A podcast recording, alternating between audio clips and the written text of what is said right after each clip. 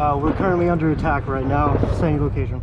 So in today's video, I'm going to take a walk around Odessa with an American who had moved to Ukraine and with the war, with the invasion on the 20th of February 2022, he took up his adopted homeland's call and went to protect the city and the country that he had made his second home. So when you're watching this interview, I want you to think, what would you do if the country that you have moved to was suddenly invaded by its neighbor? What decisions would you make and would you step up to the plate? Tsar Experience. So, greetings from Odessa Mama, and in today's video, I have an American who I've invited on who has been serving in the Ukrainian military and been living here in Odessa, and he has a really interesting story to tell. So, Alex Tobiassen is your last name? Tobiassen. Tobiassen, okay, pronouncing a little bit too Germanesque. so, Tobiassen, and uh, you are from where in the US originally? Oh, I'm originally from Newport, Rhode Island. Uh, but, you know, I lived everywhere in the southern New England area. Okay, so you were living there in the US. We're here in the city garden in the center of Odessa. It is day 219 of Russia's invasion of Ukraine. It's actually the day that uh, Vladimir Putin announced that apparently he owns Jupiter at this stage or Mars. I know he was there trying to claim he annexed many parts of Ukraine that you've actually been to even recently with the military. Maybe before we get into that, tell us um, how did you end up in Ukraine? Uh, well, I came to Ukraine in 2016. I was traveling through Europe, and um, I have Ukrainian heritage uh, as well as that. Ah, okay. Yeah, so I always figured that you know Ukraine would be an interesting place to come travel to, uh, given the fact it's really not as popular as a lot of the other European countries. Um, and at the time, I was also studying a bit of the Russian language, so I figured, you know, why not? So I came here to uh, Kiev, and I pretty much have been here ever since. Oh, wow. Okay. So I didn't realize you also had a little bit of background uh, with Ukraine in your family history. Uh, so you came to Ukraine and you enlisted in the military here. Correct. Uh, how did that happen? Uh, did you have a background in the military beforehand or was, what, what prompted that decision? Uh, yeah, so I spent five years in the United States Army. I was a paratrooper, and I did deployment in 2012 to Afghanistan. Uh, and I got discharged from the U.S. Army honorably in 2015. And um, I was going to community community college, uh, and I decided, you know, I'd take some time off and travel, travel the world a little bit, and uh, came here to Ukraine and started settling down. And one thing led to another, um, and you know, I found myself deciding that I wanted to stay here and serve this country, uh, just like I served, you know, my, my native country back in the United States because I made the decision to live here. Okay. And what prompted you to decide to settle down here? Uh, well, I actually uh, got married uh, to a Ukrainian woman, uh, and this was back in 2017. And we have a beautiful five-year-old daughter now. Oh, wow. Um, so all this pretty much coincided together, and you know, one thing led to another, and I decided that if I'm going to stay here, I would like to uh, have a career, uh, have another chance at building a career in something that I love doing. Uh, so, and at the same time, I could give back and I could serve, uh, you know, the great people of this nation and do my part in society. So I decided to enlist in the Ukrainian Marines. In the Marines. So this was when exactly? It was a few years ago? Yes. Uh, so back in 2017, I spent one year with the Georgian National Legion, uh, and they were attached to the 25th Battalion, which was the Ukrainian Army. Uh, but in 2018, I signed a three-year contract with the Ukrainian Marines, uh, and I served in 36th Brigade, 1st Battalion, uh, DSHR, that stands for uh, Desantne Sturmrote, uh, which is an air assault company. Uh, so I ended up serving in Nikolaev for three years, doing multiple deployments to the Donbass. Okay, wow. So before the February 24th invasion, uh, you had actually been to Donbass where there was uh, active combat, Correct. active fighting. Correct. And what was that like as an experience? Because, I mean, uh, you're an American and uh, you find yourself in the midst of this um, war between Russia and Ukraine, your adopted homeland. And it had already been ongoing when you came here. Obviously, it started in 2014. Uh, what was that like? What is it like being, I don't know, on the front line? I've never, Well- obviously, I've never served in the military. Or I mean, uh, to begin with, um, what, what pretty much prompted me in, in going through and uh, with the decision of, of joining the military and going through with these deployments was the fact that you know my wife's from Donetsk, and I, uh, I had like a clear understanding of exactly what was going on here, like what the political situation was, what the climate and atmosphere was like. Uh, she moved from Donetsk in 2014 to escape the war. Uh, she moved to Lviv and we met up in Kiev. Uh, so, you know, after having like a real understanding of what everything was about, I, I felt that Ukraine was, was in the right. And um, again, that, that gave me more motivation, especially having a child uh, here in Ukraine. That gave me the motivation to go out there and serve and uh, protect. Um, but as it goes about the uh, experience out there on the front line, uh, it was much different than the experiences that I, uh, I had when I was in Afghanistan. Uh, for example, uh, just the conditions of daily living, uh, living in a trench, not having running water, um, you know, not having any of the luxuries like electricity, things that we have here and take for granted for, uh, that wasn't abundant out there. Um, you know, so besides having the duty of an infantryman or a soldier, which is to fight, you also had uh, daily chores, uh, you know, that you had to do, such as like water collection, collecting food, you know, chopping wood.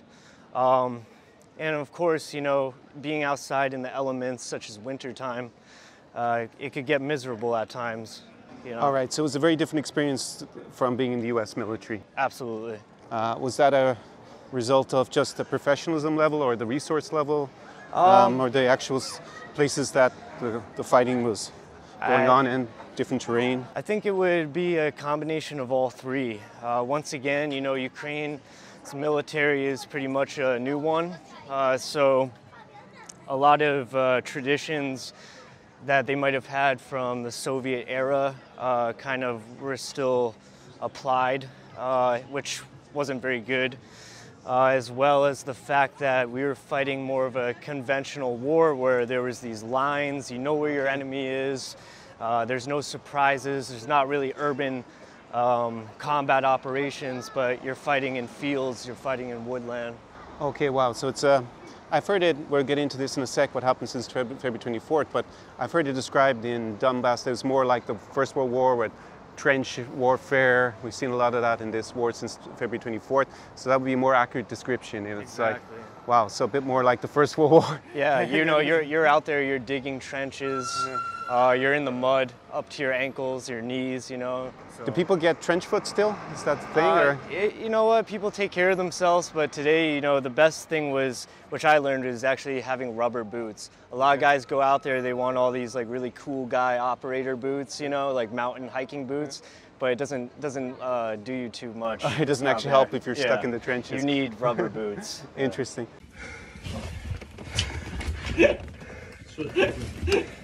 Alex, are you filming Yeah. the last moment of your life? Hope not.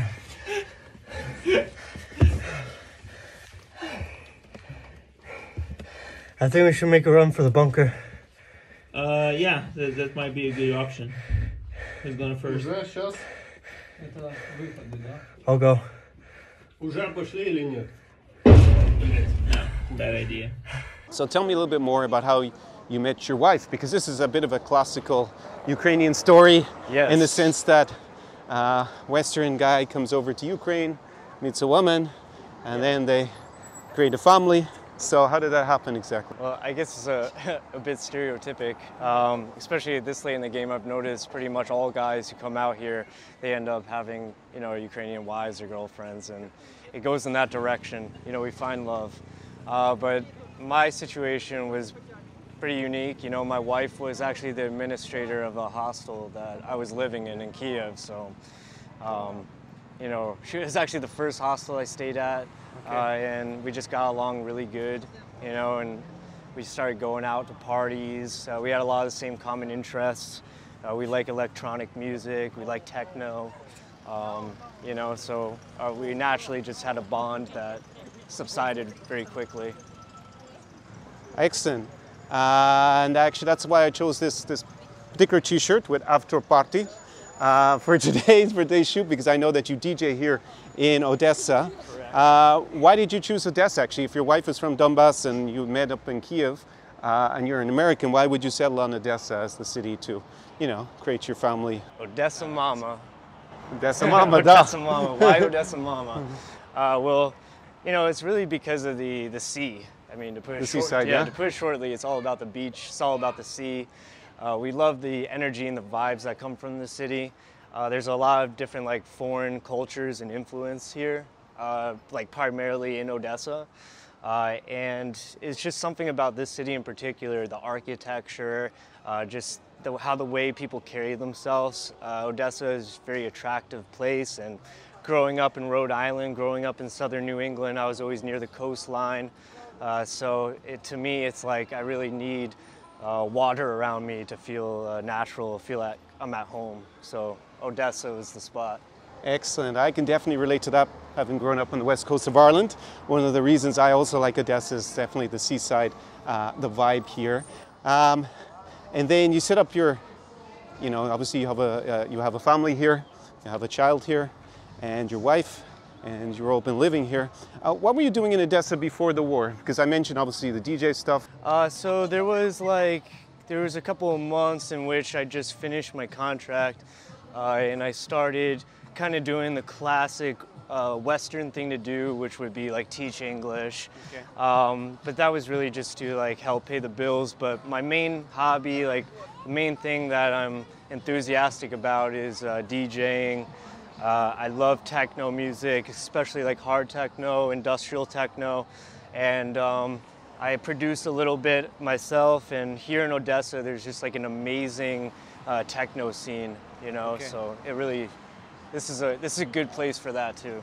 Excellent. That's one thing that I always explain to the guys who are my clients normally is like you have to uh, like provide value within the community. You can't just show up and just think, hey, I'm the Westerner, everybody should just love me. But you know, you have to find your role in the city's kind of uh, life and soul, right? And Yeah. be able to contribute values. That's super cool. So he's a DJ here. Uh, definitely a, a cool thing to be involved in. Right now, I'm moving out to position to defend. We got our weapons. We're ready to go. One second. Right, so we just had news that they might be coming to Odessa. We're moving in route now. Alex is driving. Uh, yeah, we're ready to defend this this city to the last breath. Okay. So, Alex, February 24th happened, right? Obviously, everybody's aware that Russia kind of continued their original invasion from 2014, and they attacked uh, a lot greater parts of Ukraine, basically the entire country this time. Where were you on February 24th? On February 24th, I was here in Odessa. I remember I was um, really early in the morning. My wife woke me up, and the first thing she said to me was, It started. And I knew exactly what she meant by that.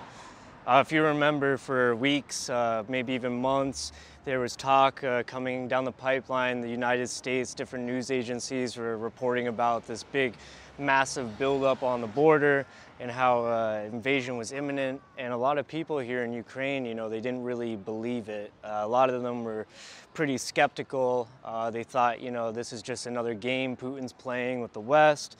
Uh, but you know, I took that threat pretty seriously. I thought there was possibly like an 85% chance that there was going to be an invasion. Okay, So- wow. So you thought 85% even a few weeks before, or just, uh, Yeah. yeah, okay. Because I actually put it a little bit less than that. I thought it was a 50 50, probably about three weeks out. And then uh, when he made that speech, um, it was what?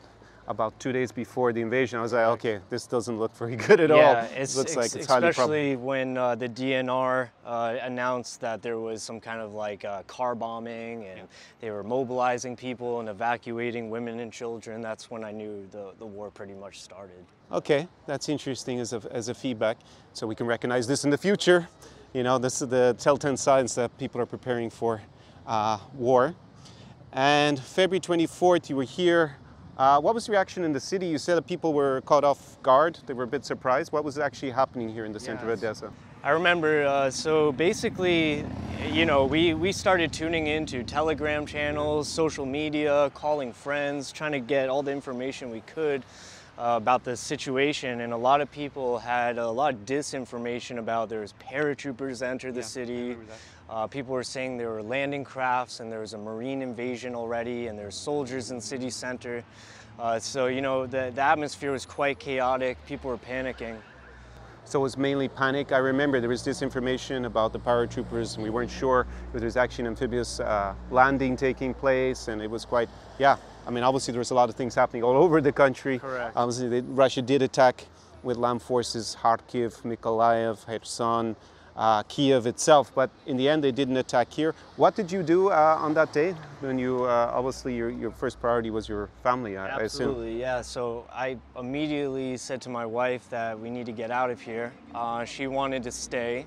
Wow, So, okay, yeah. even with the war. Even with the war, she was like, you know, it's my country, it's my home, I want to stay. I said, okay, I respect that, but I'm gonna go uh, get my gear and I'm gonna go check into um, the voyenkomat, which is, you know, like a military uh, enlistment center. And uh, as I was doing that, uh, a rocket flew over our house and it was very loud. Uh, it blew up maybe a kilometer away. Uh, Oh, shook- crazy. yeah, shook our entire house. All the car alarms on our street went off. And my wife looked at me and she's like, I want to get out of here. Yeah, you know. yeah. So then when she saw that, wow, this is really too close for comfort. Like this is a kilometer away, where like the building is shaking. We need to get the hell out of here. And where did you go? Uh, so I picked up uh, my daughter. We grabbed all of our essential items, and uh, we just drove for the Romanian border. Okay, so from here you went to the Romanian border. Did you go through Moldova or? Uh, no, we, we went straight to uh, the border crossing with just Ukraine and um, Ah, okay. Romania. so that was the boat, yeah. uh, no, we went to Reni. Oh, you went to Reni. Okay, that's uh, that's actually just two kilometers inside Moldova, but. or that might actually have Moldova. Yeah, it is actually. It's a very small you, you, uh, border. I don't know what it was like on that day. Maybe they made an exemption and they let everyone across, but you normally have to go two kilometers through Moldova, which is annoying, obviously, Yeah. if you're trying to get the hell out to Well, Romania. it, it was interesting because at first, you know, they when we first showed up there, they were all about having COVID vaccines. can you imagine? Yeah, going through all the bureaucracy, and then finally they were just like, you know, what, uh, forget about it. Everybody just just get inside the country. You know. Yeah, that's interesting because I left on day two and uh, there was no talk about COVID or anything like that on the Romanian border crossing I went through. Uh, but yeah, that's pretty amazing if they're still asking for COVID certs. Hey, Yeah. didn't you notice that there's a war? I, I, I tell people all the time it was like as the war came and COVID went. yeah, exactly. It, uh, uh, Russia killed COVID, I guess. COVID like, doesn't exist anymore. Uh, definitely in this area. So, okay, you got your family to safety in Romania, and then, as you said, you had gone to the enlistment office here in Odessa. Uh, so, what happened next? You you came back to Odessa. Yes, um, fortunately, I had a few friends uh, which I served with previously who are also living here in Odessa, and we kind of formed up together, kind of weighed out our options of exactly what we wanted to do, uh, what route we wanted to take, and um, we knew that the fighting was going on in the Kherson region. Uh, so at that point, we decided that we would um, drive out to Kherson and just kind of fall in on any unit uh, that was willing to accept us. Okay, and which unit was that in the end? Well, in the very beginning, uh, we drove out to Kherson and we were we got we made our way to city center and uh, I gotta tell you there was no fighting in the city itself. So we started driving outside the city, kind of towards Oleshki. Yeah, I know. Uh, Leshki Sands, I went there. Exactly. Once we got to this area, we came across a few destroyed uh, Ukrainian tanks and uh, BTRs. Okay. Uh, I had one Lada just drive like 100 miles per hour past me, and all of a sudden, from Woodline's machine gun fire just started opening up. Wow, so it was like, uh, but was it a Russian or a Ukrainian? Russians, Wow. yeah. yeah. So they had uh, commandeered a civilian uh, vehicle Yeah. and then converted it to be able to shoot out of it. Were they wearing uniform or did you even see any of this? Uh, well, the lot of that drove by, no, the guy was a civilian. Uh, the machine gun fire came from the Woodline outside. Ah, from so the wood line. in Okay. the Ah, okay. So it wasn't in the vehicle, right? Okay. So I understand. Yeah. So this is crazy. So this is in Oleshki. Yes. Wow, Oleshki Sands. And that's the thing. There was, uh, I remember there was a U- Ukrainian military camp nearby. I remember that because the, I've actually um, come across it when I was. Uh, Beca- yeah, because when I was serving in the Marines, the main uh, polygon, which is like a Russian word for uh, training center, uh, that's is Oleshki Sands, or the Marines use. Oh wow! So this is one of the reasons to go down there. And then what happened next? So you're in Oleshki, you're under We're in fire. Oleshki, we're under fire, and um, we banked a U, turned around, started driving back towards Kherson, and we came across uh, four Ukrainian soldiers that kind of like waved us, you know, waved us over to them. Uh, so we picked these guys up, and one of them needed to go back to Kherson. He wanted to go to his house, and the other three wanted to go to Mykolaiv. Uh, and at that moment, there was like a big rush of all Ukrainian forces were going back to Mykolaiv because the Russian armor column was actually sidestepping uh, the city of Kherson, and it was going north, and it was wrapping around uh, Mykolaiv. Uh, so we ended up falling back to Mykolaiv with, with a big convoy of uh, Ukrainian soldiers. Okay, so back to Mykolaiv. I know they went Novokhovka and then across, obviously, up to Voznesensk, where they were stopped eventually Yeah. a few days later. Crazy. So, wow. So you're there in Mykolaiv, In uh, Mykolaiv. and basically the city is um, preparing for a siege or defense. I yeah, guess there at that point? was police cars everywhere. Uh, there was just armor, like army personnel everywhere. Everyone running around, very chaotic. Uh, people shouting out orders, people blocking vehicles, making uh, you know positions like hasty fighting positions. were going up around the city, uh, and there was rumors that they were actually going to blow up the main bridge that connects, yeah, uh, mainland Mykolaiv, the city, to the other half. because they did not do that in Novokhovka because it's a dam. It's, I mean, obviously you did have some, that small bridge across where there's a canal. And the big controversy was Kherson, I think, at the time, because they didn't blow up that, uh, I think it's called Antonovska Bridge. I can't remember the exact name of it is, but it's a big bridge they've driven Yeah. across. That didn't happen. So if they were worried about the Russian forces getting across uh, that bridge, uh, then they would blow it up. It would make sense to me because then the road would be open here to Odessa. Correct. Okay. So pretty chaotic, people trying to make decisions under a lot of pressure, not really having full information about what the Russian strategy is. Can they defend Mykolaiv or not?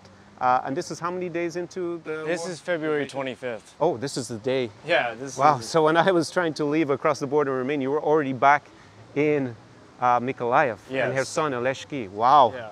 Wow, that's crazy. So you managed to get your fa- yeah, get your wife and uh, daughter to uh, Romania. Then you, you came back within a day. Crazy, man. Um, and then what were the next steps? Because uh, things stabilized. Things, uh, over yeah. maybe about 10 days later, maybe, because obviously the Russians took, um, um, they continued to advance. I think it was it around 10 days? They started. They continued their advance north, uh, but they were they were completely stopped uh, when they tried to enter the city of Mykolaiv. Uh, their advance was halted, and we were able to push them all the way back down to about where they are right now. Okay. Because I know they get up to Voznesensk, because my girlfriend's from Voznesensk originally, and that was the furthest north they got on that axis. And then they were stopped, and obviously then they retreated to where they are now. So since that time, what have you been uh, doing? You came back from the front, obviously you're here in Odessa. Correct. Uh, well, I came back from the front in uh, early June. So uh, as soon as I came back, I actually took over the training operations for the uh, Odessa Territorial Defense. Okay, so now you're training Ukrainians or foreigners, or I'm is it a mix? training the Ukrainian Armed Forces, uh, 126th Brigade to be exact. Um, it's the territorial defense. It was uh, basically a new brigade created um, right after the onset of the invasion. Uh, so the guys who are in it were all civilians prior to the war. Uh, so that's why it's so important right now to give them, you know, um, really good uh, training. Okay, excellent. So you're doing that. That's your main focus at the moment. How do you think the war will end?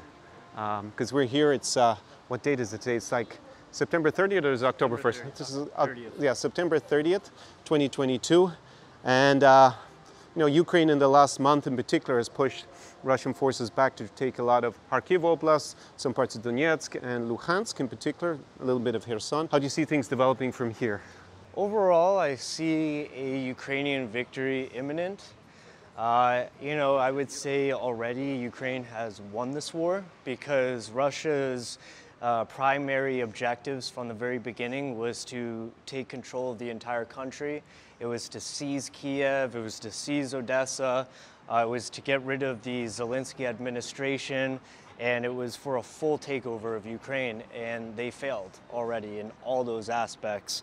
Uh, so what we have now are little bits and pieces of Zaporizhia Oblast as well as um, Kherson Oblast, like you said, Kharkov. Uh, most of Kharkov has just been liberated by Ukrainian forces. Exactly. There's only a Um, tiny, tiny bit still under exactly. occupation. And to put it in perspective, prior to the invasion, uh, most of Donbass, which you have Donetsk Oblast and Luhansk Oblast, uh, was already under separatist control. And uh, the amount of territory that the Russian forces have been able to uh, take since February 24th is extremely minute. Uh, so that being said, they've even failed in their overall objective to take over the Donbass. Yeah, I mean, they keep changing their, their objectives officially. First, it's like uh, denazification in inverted commas, uh, which doesn't really mean anything to anyone. You just call whoever they like a Nazi and say, yeah, we're going to kill you or get rid of you simply because we're denazifying. We're demilitarizing again. Does that mean, what does that mean? Does it mean there's no. Ukrainian army left or no independent Ukrainian army left? And then the territory thing, um, yeah, immediately they see the, you know, the interpretation is denazification uh, objective was that, well, they called Zelensky basically uh, a Nazi and a drug addict. So Yeah. it was So- basically change the government. So that's failed. They've failed to take Kiev. They've obviously failed to take Kharkiv because they were there on the outskirts of the city on day one. And two, they have, uh, at the moment, they're holding on grimly to Kherson. Um, they, they never got to Zaporizhia. So major conurbations, uh, they basically have what they had at the beginning, which was Donetsk and Luhansk. Yeah. Um, uh, with the exception of Mariupol. Mariupol, sorry, I forgot Mariupol, which, but the, yeah, unfortunately, tragically, they absolutely razed that city to the ground in barbaric uh, fashion. Uh, during that siege, there were some British uh, POWs, to- POWs who were taken who were in a similar situation to you. They have been part of the Ukrainian armed forces. Um, Aiden Aslin was one, Shaun, Shaun Pinner. yeah. Uh, have you met those guys? Yes, so actually, I have a, uh very personal relationship uh, built with Aiden Aslin and Shaun Pinner. Uh, I served with both of them in uh, 36th Brigade, 1st Battalion of the Ukrainian Marines. Uh, so, Okay, so you guys were actually fighting together in Donbass. Yeah, we, uh, we, we did deployment together in the Pavlopol, which is a, uh village outside Mariupol. Okay. Uh, so, you know, uh, when I first heard that they were on the front on deployment when this invasion happened, I knew already that they were like in trouble and that they were going to be in Mariupol. And um, they held out in Mariupol all the way to the very end. And uh, they ended up surrendering when there was no more means to continue on uh, resistance. You know, they ran out of ammunition, they ran out of water, they ran out of supplies. Uh, their command gave the order to surrender. Uh, and um, you know it was very tragic at first when we heard that they were sentenced to death by the uh, DNR court system. Uh, but you know just recently we were all given the great news that they've been returned in a prisoner swap.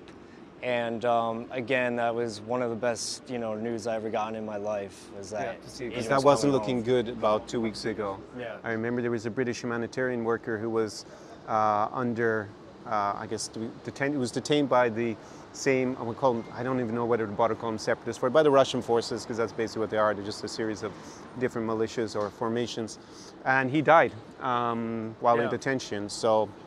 Yeah, it's good to see that they got out. Um, yeah, I can imagine that you feel like in another set of circumstances, you might have been in Mariupol or Yeah. they gotten around you in Leshki and it would have been the same uh, situation. Uh, at the time, the, the Russian side was claiming that they're mercenaries. Um, I mean, I have a legal background, so for me, what, what do you think about it first, the claim that they're mercenaries? So, why it was baseless was because uh, Shaun and Aiden signed up to join the Marine Corps. They enlisted in the Marines just like anyone else could. You know, uh, they were already temporary citizens in this country. Uh, they were living here and established. so they were residents? They were residents. Or were they already citizens, do you know? No, they weren't citizens, but they were residents. And, um, you know, they went into the office, they joined up, they went to basic training, uh, they took the oath of enlistment. And in all sense, you know, they're integrated, they're members of the Ukrainian Armed Forces. It's just like uh, while serving in the US military, we have a lot of uh, immigrants that might come from Latin America or Europe or any other countries like Asia.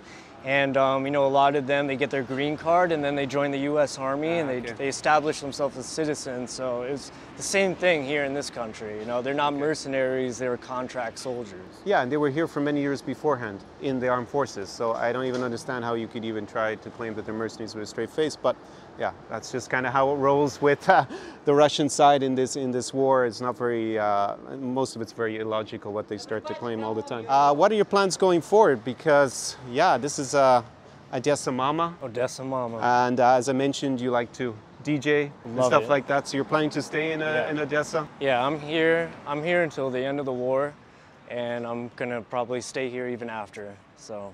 Okay. And actually, we met before. I probably should have started the interview by, by uh, saying that because you reached out to me. Where did we meet? we met at a Solomun's concert at Ibiza uh, Beach Club. Exactly. There was this legendary night out at Ibiza Club a couple of years ago. It was 2019, I remember Yeah, it well. yeah. Solomon came and uh, it was a kind of a, a huge party here in the center, uh, well, not in the center of Odessa, but out at the beach at Ibiza. Club at Arcadia. And uh, yeah, crazy. So we actually had met socially. Uh, before and uh, thanks for the interview, Alex. Thank you I really appreciate what you've done personally in helping to defend Ukraine. Obviously, this is a very difficult period. It's for me, I, I see it as kind of like a great patriotic war for Ukraine, and it will firmly. I mean, it was already independent for 30 years, but Russia, uh, basically, Kremlin didn't decided they didn't like that, and they decided to try and reverse it. So I really appreciate your contributions, and I'm looking forward to us meeting up socially uh, in the future come at other parties. Rave. Yeah, exactly. Yeah, I'm looking forward. exactly. We go back to way, the way things were before this this phase of the war, because they did start in 2014. So, uh, Thank Slava, you for your I guess support. I guess I didn't comment on his T-shirt. Yeah. I put the after party one but he put one that normally I actually exactly Ruski Karabo. so on that, um, Slava Ukraina, Heroyam Slava, Dopobachina, and see you in the next video. Ciao, ciao from Odessa Mama in free Ukraine, and soon it will be joined by the rest of the country. Tsar Experience.